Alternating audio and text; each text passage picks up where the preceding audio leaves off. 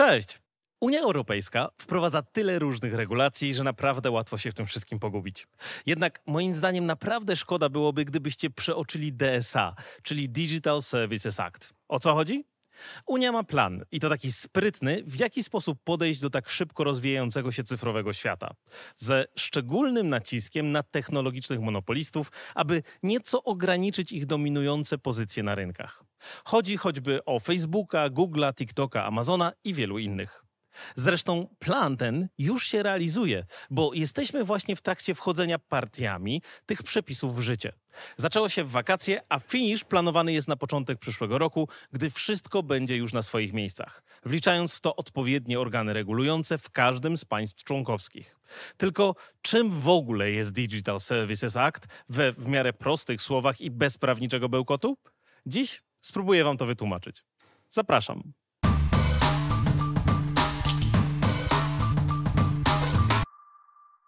Czym jest Digital Services Act? Powszechnie uważa się, że to nie tylko najważniejsze, ale też najbardziej ambitne prawo dotyczące internetu od czasu jego powstania. Internetu w sensie. DSA skupia się na walce z rozprzestrzenianiem nielegalnych treści, ochronie prywatności oraz innych fundamentalnych praw. Ma też chronić przed profilowaniem nieletnich, ale nie tylko. Dorośli również mają być śledzeni w internecie w nieco mniejszym niż aktualnie stopniu. Ogólnie chodzi o to, żeby zlikwidować, albo bardziej dookreślić zatarcie się granic pomiędzy tym, co w internecie, jak i poza nim. W kwestiach prawnych oczywiście. Mówiąc prościej, to, co nielegalne poza internetem, w nim też ma być nielegalne i vice versa. Uczyni to platformy internetowe odpowiedzialnymi w większym stopniu za publikowane na nich treści. Nie będą mogły tłumaczyć się takim, ale to nie my, tylko nasz użytkownik, jeżeli jednak to wszystko nie brzmi dla Was jakoś wybitnie porywająco czy też interesująco, to jest coś jeszcze, co może Was zaciekawić.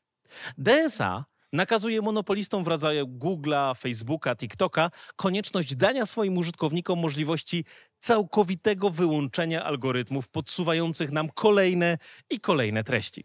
A to brzmi naprawdę interesująco w świecie, w którym tak bardzo się już do nich przyzwyczailiśmy. Prawo to dotyczy bardzo wielu firm z różnych branż, jednak w bardzo zróżnicowanym stopniu. Wyróżniono tu pewien podział. Pierwszą kategorią są wlopy, czyli platformy internetowe wielkie, olbrzymie. Tłumaczenie moje. Nie czepiajcie się. Żeby być takim grubym kotletem, trzeba docierać ze swoją usługą do co najmniej 10% obywateli wspólnoty, co daje aktualnie około 45 milionów aktywnych użytkowników z Europy. Na tę zaszczytną listę złapało się 17 podmiotów, w tym m.in. kilka usług Google wraz z YouTube'em, Apple App Store, sklep Amazona, AliExpress, ale też Facebook z Instagramem, LinkedIn, Twitter czy tamten X, Booking, Zalando, a nawet Wikipedia. Drugą kategorią są wyszukiwarki wielkie, olbrzymie, ale tu, jak zapewne się domyślacie, lista nie jest już aż tak okazała. Poza Googlem jest na niej jeszcze tylko Bing. Jednak ten, kto sądzi, że to jedyni dotknięci nowym prawem, jest naprawdę w głębokim błędzie. Oni po prostu podlegać będą większej ilości obowiązków. Mniejsi gracze będą mieli pewne fory, ale też muszą wprowadzić sporo nowych mechanizmów. Mowa na przykład o różnego rodzaju pośrednikach w handlu, reklamie, sprzedaży aplikacji, hostowaniu usług, rejestrowaniu domen, dostarczaniu internetu i pewnie na jeszcze paru innych poletkach. Na szczęście jest też wyjątek. Najmniejsi, czyli platformy zatrudniające mniej niż 50 osób i nie mogące pochwalić się rocznym dochodem powyżej 10 milionów euro, mogą spać spokojnie. Przynajmniej na razie, bo to pewnie też z czasem się zmieni. W tym miejscu jednak pojawia się bardzo ważne pytanie: po co? Zasady moderacji treści w obrębie usług internetowych oraz same regulaminy mają być prostsze i czytelniejsze. Jeżeli coś jest w nich zabronione, oczywiście nie naruszając praw podstawowych każdego człowieka, musi to być jasno i przejrzyście zdefiniowane w regulaminie. Ten zaś musi być dostępny we wszystkich urzędowych językach państw wspólnoty. Podobnie zresztą jak moderacja na tych największych serwisach z listy wlopów. Musi ona być prowadzona w zrozumiałym dla każdego obywatela Unii języku. Usunięto twojego posta? A może cały profil? Czy zdemonetyzowano ci jakiś materiał? Od teraz musisz otrzymać wyjaśnienie dlaczego i jaki przepis naruszyłeś. Masz również prawo odwołać się od tej decyzji i tu nawet do sądu. Jest jednak pośrednia droga, bez wytaczania od razu dział największego kalibru. Można zgłosić się z prośbą o arbitraż do odpowiedniego krajowego organu. Co ważne, ta polubowna droga nie naraża na poniesienie jakichkolwiek kosztów, nawet gdybyśmy nie mieli racji. No, oczywiście za wyjątkiem działania w złej wierze, co chyba oczywiste. To ogólnie bardzo przydatny mechanizm, bo taki niesłuszny ban może przecież mieć naprawdę daleko idące konsekwencje w dzisiejszym cyfrowym świecie. Wyobraźmy sobie choćby zablokowanie konta jakiejś partii politycznej w szczycie kampanii wyborczej. To przecież realny wpływ na wybory, które ma jakaś korporacja. Ale są też bardziej przyziemne problemy. Jakiś mały rodzinny hotelik przecież nie ma wielu innych możliwości dotarcia do potencjalnych nowych klientów niż sprzedawanie swoich usług za pośrednictwem takiego bookingu. A ten jest przecież na swoim rynku monopolistą. Nałożenie blokady, o której decyduje platforma, a od której odwołać można się tylko do niej samej, może przecież szybko zmieść ich z planszy i doprowadzić taki biznes do bankructwa. To zdaje takiego klienta w całości na łaskę usługi, z której korzysta. DSA spróbuje ten problem rozwiązać i nieco zmniejszyć dysproporcje siły pomiędzy ogłaszającymi się na jakimś portalu, a nim samym. Z drugiej strony, jeżeli będziemy eksponowali jakieś szkodliwe czy niezgodne z prawem treści, to pośrednik będzie miał nie tylko dobrze zdefiniowane prawnie ramy pozwalające na zablokowanie naszego konta, ale też obowiązek przeciwdziałania dystrybucji takich treści. Czyli mówiąc krótko, dostaniecie zasłużonego bana jak za w grach. Kolejną z podnoszonych w ramach DSA kwestii jest walka z prezentowaniem i sprzedażą nielegalnych towarów czy usług w internecie. Każdy podmiot świadczący usługi, w tym hostingowe czy rejestrator domen, musi wdrożyć mechanizmy, które pozwalają w prosty i przejrzysty sposób zgłosić drogą elektroniczną, a nie poleconym, że z wykorzystaniem ich infrastruktury prezentowane są treści niezgodne z prawem. Tu Obowiązki wcale się nie kończą. Koniecznie trzeba podjąć odpowiednie działania. Dotyczy to choćby sprzedaży podróbek. Jeżeli platforma sprzedażowa dowie się, że za jej pośrednictwem sprzedano jakąś podrobioną torebkę, to ma obowiązek poinformowania o tym fakcie wszystkich nabywców feralnego produktu. I to nadal nie koniec. Ma też dostarczyć informacje o tożsamości sprzedającego oraz metodach umożliwiających uzyskanie rekompensaty w związku z wprowadzeniem w błąd nabywcy. Zastanawiacie się pewnie, skąd ma te dane mieć? Ano, sprzedawcy internetowi będą musieli być zweryfikowani przez platformy, które do handlu wykorzystują, włącznie z potwierdzeniem swojej tożsamości stosownym dokumentem. Jestem szalenie ciekaw, jak do tego podejdą popularne sklepy internetowe z Dalekiego Wschodu i czy wpłynie to na rynek handlu tożsamościami. Wlopy zresztą zostały dodatkowo zobowiązane do ciągłego analizowania i oceny ryzyka w kwestii publikowanych na nich treści, aby ograniczyć wykorzystywanie ich do różnych niecnych celów.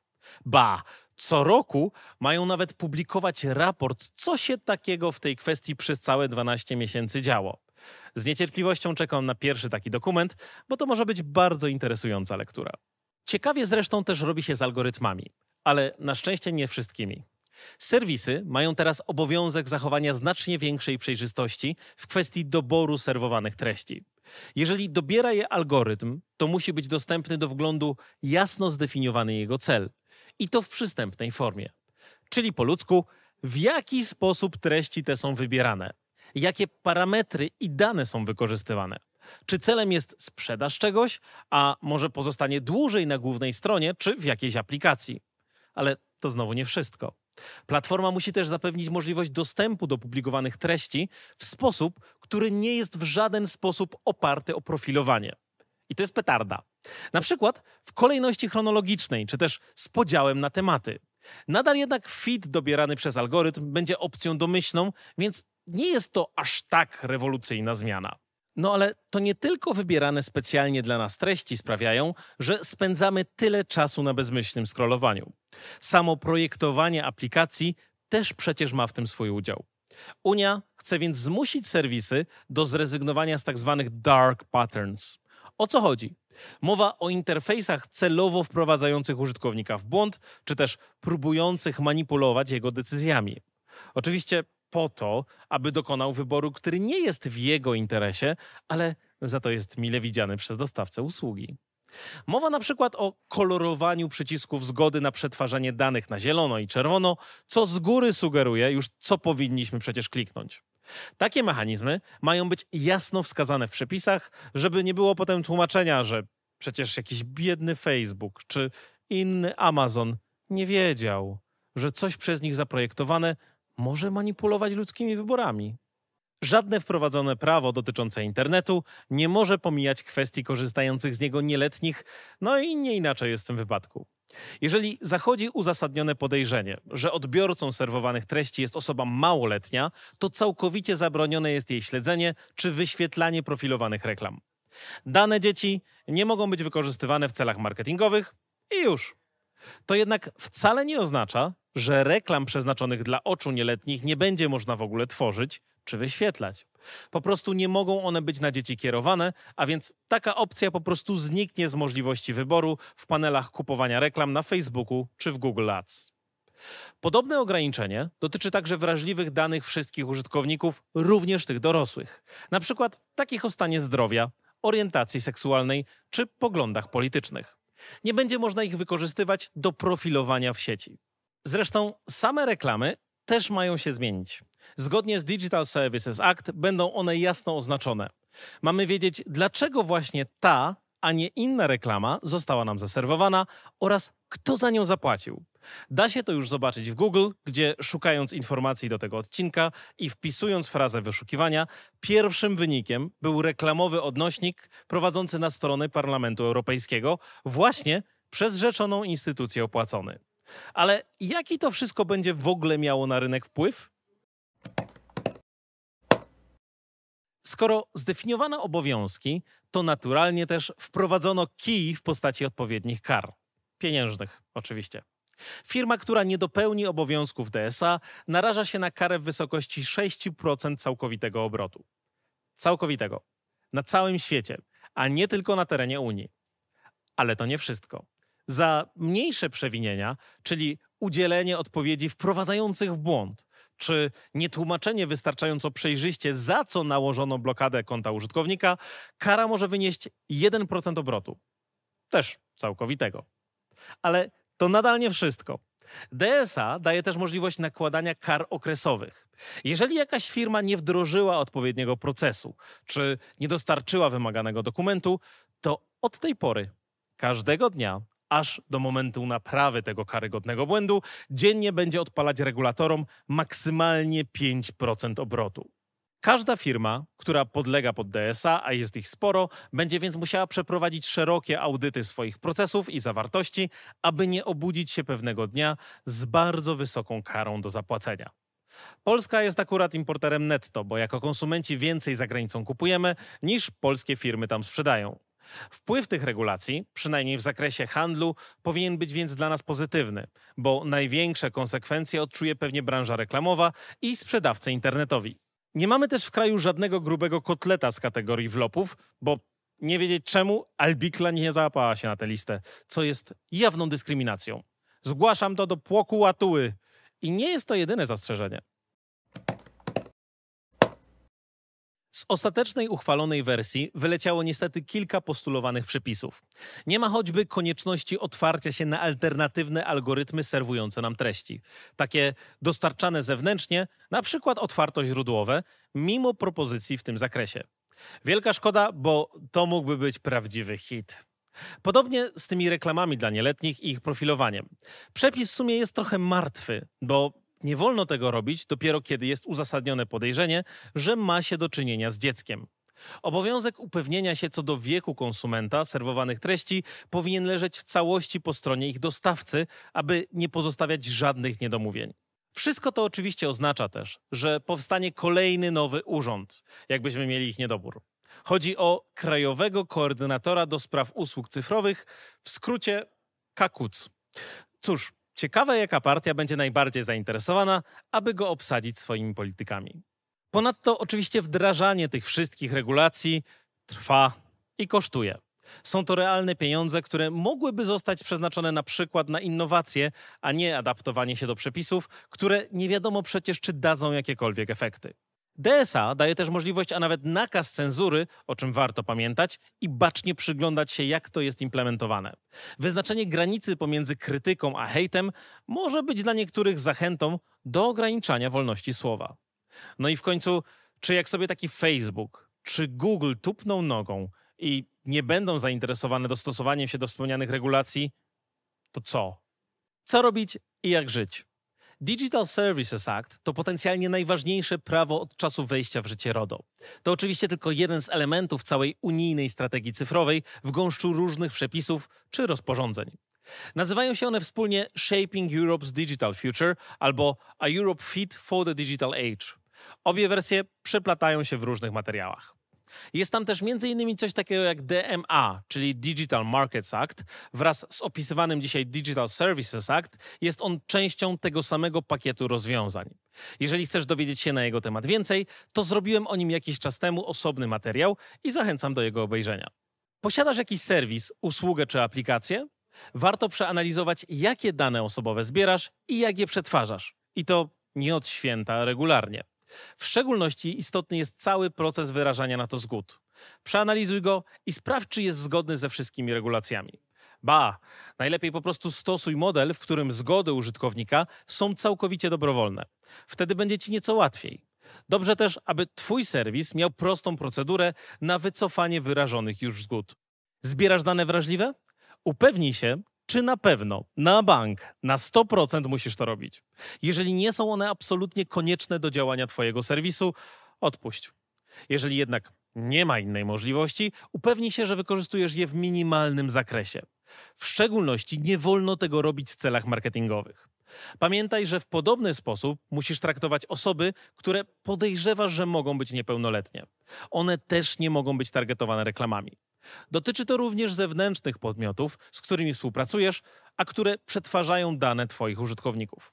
Dobrze, że myśli się o tych problemach i podejmuje próby oddania władzy nad naszymi danymi z powrotem ich prawowitym właścicielom, czyli nam, a nie różnym firmom, które robią z nimi, co im się żywnie podoba. Pytanie tylko, czy rzeczywiście to coś zmieni? Czy po prostu, tak jak w przypadku RODO, dostaniesz tylko dodatkowe okienko, jak o ciasteczkach do zaakceptowania? Pamiętaj też, że nie każdy w internecie, jak i poza nim ma grubą skórę. Ja tam lubię sobie w wolnej chwili dla beki poczytać nawet te ukryte automatycznie przez YouTube komentarze, wyzywające mnie od wszystkiego, co najgorsze, ale nie oznacza to wcale, że nie ma wśród nas osób, których to nie ruszy. Ba, może nawet wyrządzić komuś sporą krzywdę. Bądźmy dla siebie mili i uprzejmi. To nic nie kosztuje. I dobrze się do tego zacząć przyzwyczajać, bo niedługo może to być naszym obowiązkiem. I to już wszystko na dziś. Tymczasem dziękuję za Waszą uwagę i do zobaczenia.